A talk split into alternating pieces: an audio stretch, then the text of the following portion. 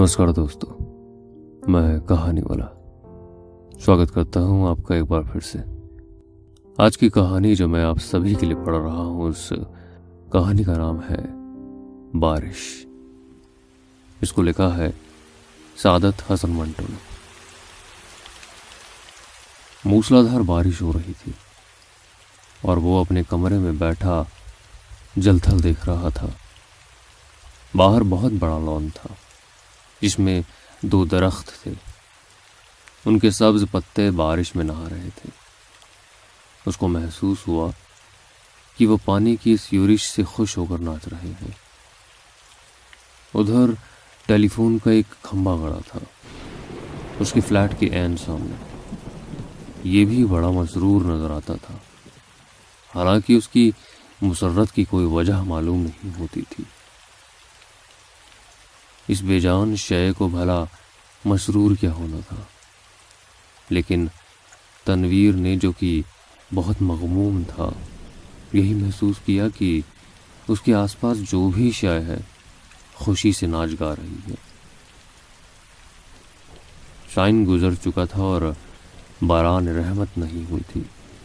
لوگوں نے مسجدوں میں اکٹھے ہو کر دعائیں مانگی، مگر کوئی نتیجہ برآمد نہ ہوا۔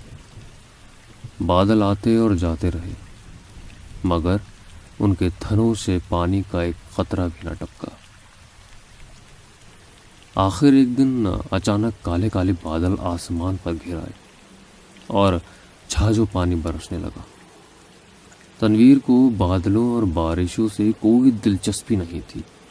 اس کی زندگی چٹیل میدان بن چکی تھی، جس کے منہ میں پانی کا ایک قطرہ بھی کسی نے نہ ٹپکایا ہو۔ دو سال پہلے اس نے ایک لڑکی سے جس کا نام سوریا تھا، اس سے محبت کرنا شروع کر دیا۔ مگر مگر یہ ایک طرفہ محبت تھی۔ سوریا نے اسے درخور اعتنا نہ سمجھا۔ ساون کے دن تھے، بارش ہو رہی تھی۔ وہ اپنی کوٹھی سے باہر نکلا جانگیا پہن کر کہ نہائے اور بارش کا لطف اٹھائے۔ آم بالٹی میں پڑے تھے۔ وہ اکیلا بیٹھا انہیں چوس رہا تھا کہ اچانک اسے چیخے اور کہکہیں سنائی دی۔ اس نے دیکھا کہ ساتھ والی کوٹھی کے لون میں دو لڑکیاں بارش میں نہا رہی ہیں اور خوشی سے شور مچا رہی ہیں۔ اس کی کوٹھی اور ساتھ والی کوٹھی کے درمیان صرف ایک جھاڑیوں کی دیوار حائل تھی۔ تنویر اٹھا۔ آم کا رس چوستے ہوئے وہ باڑ کے پاس گیا اور غور سے ان دونوں لڑکیوں کو دیکھا۔ دونوں مہین ململ کرتے پہنے تھی جو ان کے بدن کے ساتھ چپکے ہوئے تھے۔ شلوار چونکہ لٹھے کی تھی، اس لیے تنویر کو ان کے بدن کے نچلے حصے کے صحیح خد و خال کا پتہ نہ چل سکا۔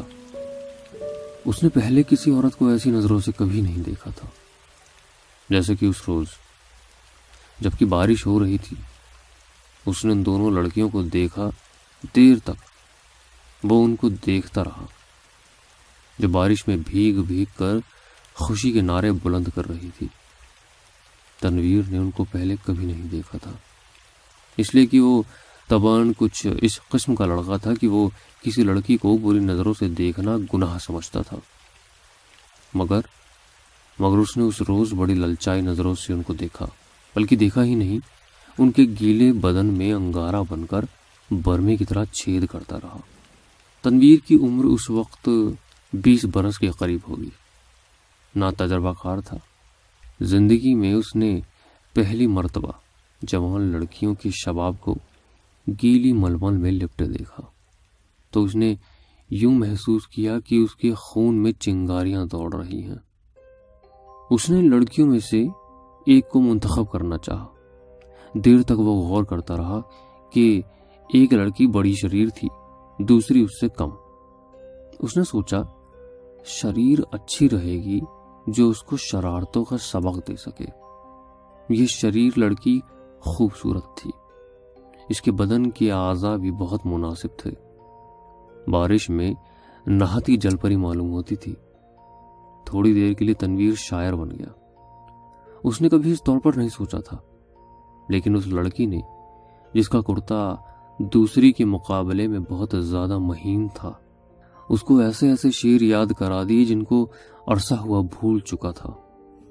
اس کے علاوہ ریڈیو پر سنے ہوئے فلمی گانوں کی دھنی بھی اس کے کانوں میں گونجنے لگی اور اس نے باڑ کے پیچھے یہ محسوس کرنا شروع کیا کہ وہ اشوک کمار ہے، دلیپ کمار ہے۔ پھر اسے کامنی کوشل اور نلنی جیونت کا خیال آیا۔ مگر اس نے جب اس لڑکی کی طرف اس غر سے دیکھا کہ اس میں کامنی کوشل اور نلنی جیونت کے خد و خال نظر آ جائیں، تو اس نے ان دونوں ایکٹرسوں پر لانت بھیجی۔ وہ ان سے کہیں زیادہ حسین تھی۔ اس کے ململ کے کرتے میں جو شباب تھا، اس کا مقابلہ اس نے سوچا، کوئی بھی نہیں کر سکتا۔ تنویر نے آم چوسنے بند کر دیے۔ اور اس لڑکی سے جس کا نام پروین تھا، عشق لڑانا شروع کر دیا۔ شروع شروع میں اسے بڑی مشکلات پیش آئی اس لیے کہ اس لڑکی تک رسائی تنویر کو آسان نہیں معلوم ہوتی تھی۔ پھر اسے اپنے والدین کا بھی ڈر تھا۔ اس کے علاوہ اسے یہ بھی یقین تھا کہ وہ اسے ملتفت ہوگی یا نہیں۔ بہت دیر تک وہ انہی الجھنوں میں گرفتار رہا۔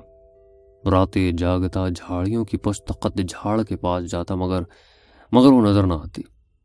گھنٹوں وہاں کھڑا رہتا اور وہ بارش والا منظر جو اس نے دیکھا تھا۔ آنکھیں بند کر کے ذہن میں دہراتا رہتا۔ بہت دنوں کے بعد آخر اس کو ایک روز اس سے ملاقات کا موقع مل گیا۔ وہ اپنے باپ کی کار میں گھر کے کسی کام کی غرض سے جا رہا تھا کہ پروین سے اس کی مڑ بھیڑ ہو گئی۔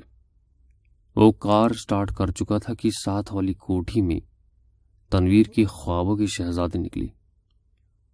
اس نے ہاتھ سے اشارہ کیا کہ وہ موٹر روک لے۔ تنویر گھبرا گیا۔ ہر عاشق ایسے موقع پر گھبرا ہی جایا کرتے ہیں۔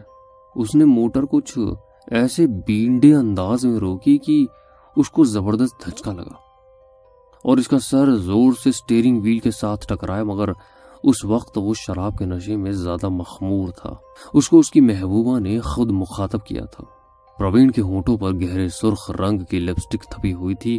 اس نے سرخ مسکراہٹ سے کہا معاف فرمائیے گا، میں نے آپ کو تکلیف دی۔ بارش ہو رہی ہے اور تانگا اس دور دراز جگہ ملنا محال ہے اور مجھے ایک ضروری کام سے جانا تھا۔ آپ میرے ہمسائے ہیں اس لیے آپ کو یہ زحمت دی۔ تنویر نے کہا اجی زحمت کا کیا سوال پیدا ہوتا؟ میں تو آ, میں تو بس اس کی زبان لڑکھڑا گئی۔ آپ سے میرا تعارف تو نہیں لیکن آ, آپ کو ایک بار دیکھا تھا۔ پروین اپنی سرخ مسکراہٹوں کے ساتھ کار میں بیٹھ گئی اور تنویر سے پوچھا، آپ نے مجھے کب دیکھا تھا؟ تنویر نے جواب دیا آپ کی کوٹھی کے لون میں جب آپ جب آپ آپ اور آپ کے ساتھ ایک ایک اور لڑکی بارش میں نہا رہی تھی۔ پروین نے اپنے گہرے سرخ لبوں میں سے چیخ نما آواز نکالی۔ ہائے آپ دیکھ رہے تھے۔ یہ گستاخی میں نے ضرور کی، اس کے لیے معافی چاہتا ہوں۔ پروین نے ایک ادا کے ساتھ اس سے پوچھا، آپ نے دیکھا کیا تھا؟ یہ سوال ایسا تھا کہ تنویر اس کا جواب نہیں دے سکتا تھا۔ آئے بائیں شائیں کر کے رہ گیا۔ جی کچھ نہیں، بس آپ کو، میرا مطلب ہے کہ دو لڑکیاں تھیں جو بارش میں نہا رہی تھی اور اور اور خوش ہو رہی تھی۔ میں اس وقت آم چوس رہا تھا۔ پروین کے گہرے سرخ لبوں پر شریر مسکراہٹ پیدا ہوئی۔ آپ آم چوستے کیوں ہیں؟ کاٹ کر کیوں نہیں کھاتے؟ تنویر نے موٹر سٹارٹ کر دی۔ اس کی سمجھ میں نہ آیا کہ اس سوال کا جواب کیا دے۔ چنانچہ وہ اس بات کو گول کر گیا۔ آپ کو میں کہاں ڈراپ کر دوں؟ پروین مسکرائی۔ آپ مجھے کہیں بھی ڈراپ کر دیں، وہی میری منزل ہوگی۔ تنویر نے یوں محسوس کیا کہ اسے اپنی منزل مل گئی ہے۔ لڑکی جو اس کے پہلو میں بیٹھی ہے، اب اسی کی ہے۔ لیکن اس میں اتنی ضرورت نہیں تھی کہ وہ اس کا ہاتھ دبائے یا اس کی کمر میں ایک دو سیکنڈ کے لیے اپنا بازو حمائل کر دے۔ بارش ہو رہی تھی۔ موسم بہت خوشگوار تھا۔ اس نے کافی دیر سوچا۔ موٹر کی رفتار اس کے خیالات کے ساتھ ساتھ تیز ہوتی گئی۔ آخر اس نے ایک جگہ اسے روک لیا اور جذبات سے مغلوب ہو کر اس کو اپنے ساتھ چمٹا لیا۔ اس کے ہونٹوں سے اپنے ہونٹ پیوست کر دیا اور اس کو ایسا محسوس ہوا کہ وہ کوئی بہت ہی لذیذ آم چوس رہا ہے۔ پروین نے کوئی مزاحمت نہ کی، لیکن فوراً تنویر کو یہ احساس بڑی شدت سے ہوا کہ اس نے بڑی ناشائستہ حرکت کی ہے۔ اور غالباً پروین کو اس کی حرکت پسند نہیں آئی۔ چنانچہ ایک دم سنجیدہ ہو کر اس نے کہا، آپ کو کہاں جانا ہے؟ پروین کے چہرے پر یوں خفگی کے کوئی آثار نہیں تھے، لیکن تنویر یوں محسوس کر رہا تھا جیسے وہ اس کے خون کی پیاسی ہے۔ پروین نے اسے بتا دیا کہ اسے کہاں جانا ہے۔ جب وہ اس جگہ پہنچا تو اسے معلوم ہوا وہ رنڈیوں کا چکلا ہے۔ جب اس نے پروین کو موٹر سے اتارا، تو اس کے ہونٹوں پر گہرے لال رنگ کی مسکراہٹ بکھر رہی تھی۔ اس نے کولے مٹکا کر ٹھیٹ قصبیوں کے انداز میں اس سے کہا، شام کو میں یہاں ہوتی ہوں، آپ کبھی ضرور تشریف لائیے۔ تنویر جب بہت چکا ہو کر اپنی موٹر کی طرف بڑھا تو اسے ایسا لگا کہ وہ بھی ایک قصبی عورت ہے، جسے وہ ہر روز چلاتا ہے۔ اس کی لال بتی لپسٹک ہے، جو پروین نے ہونٹوں پر تھپی ہوئی تھی۔ وہ واپس اپنی کوٹھی چلایا۔ بارش ہو رہی تھی اور تنویر بے حد مغموم تھا۔ اس کو ایسا محسوس ہوا کہ اس کی آنکھوں کے آنسو بارش کے قطرے بن کر ٹپک رہے ہیں۔ یہ تھی آج کی کہانی۔ بارش، آپ کو کیسی لگی مجھے بتائیں کمنٹس میں۔ میں اگلے ہفتے آپ سے پھر سے ملاقات کروں گا ایک نئی کہانی کے ساتھ۔ تب تک کے لیے اجازت۔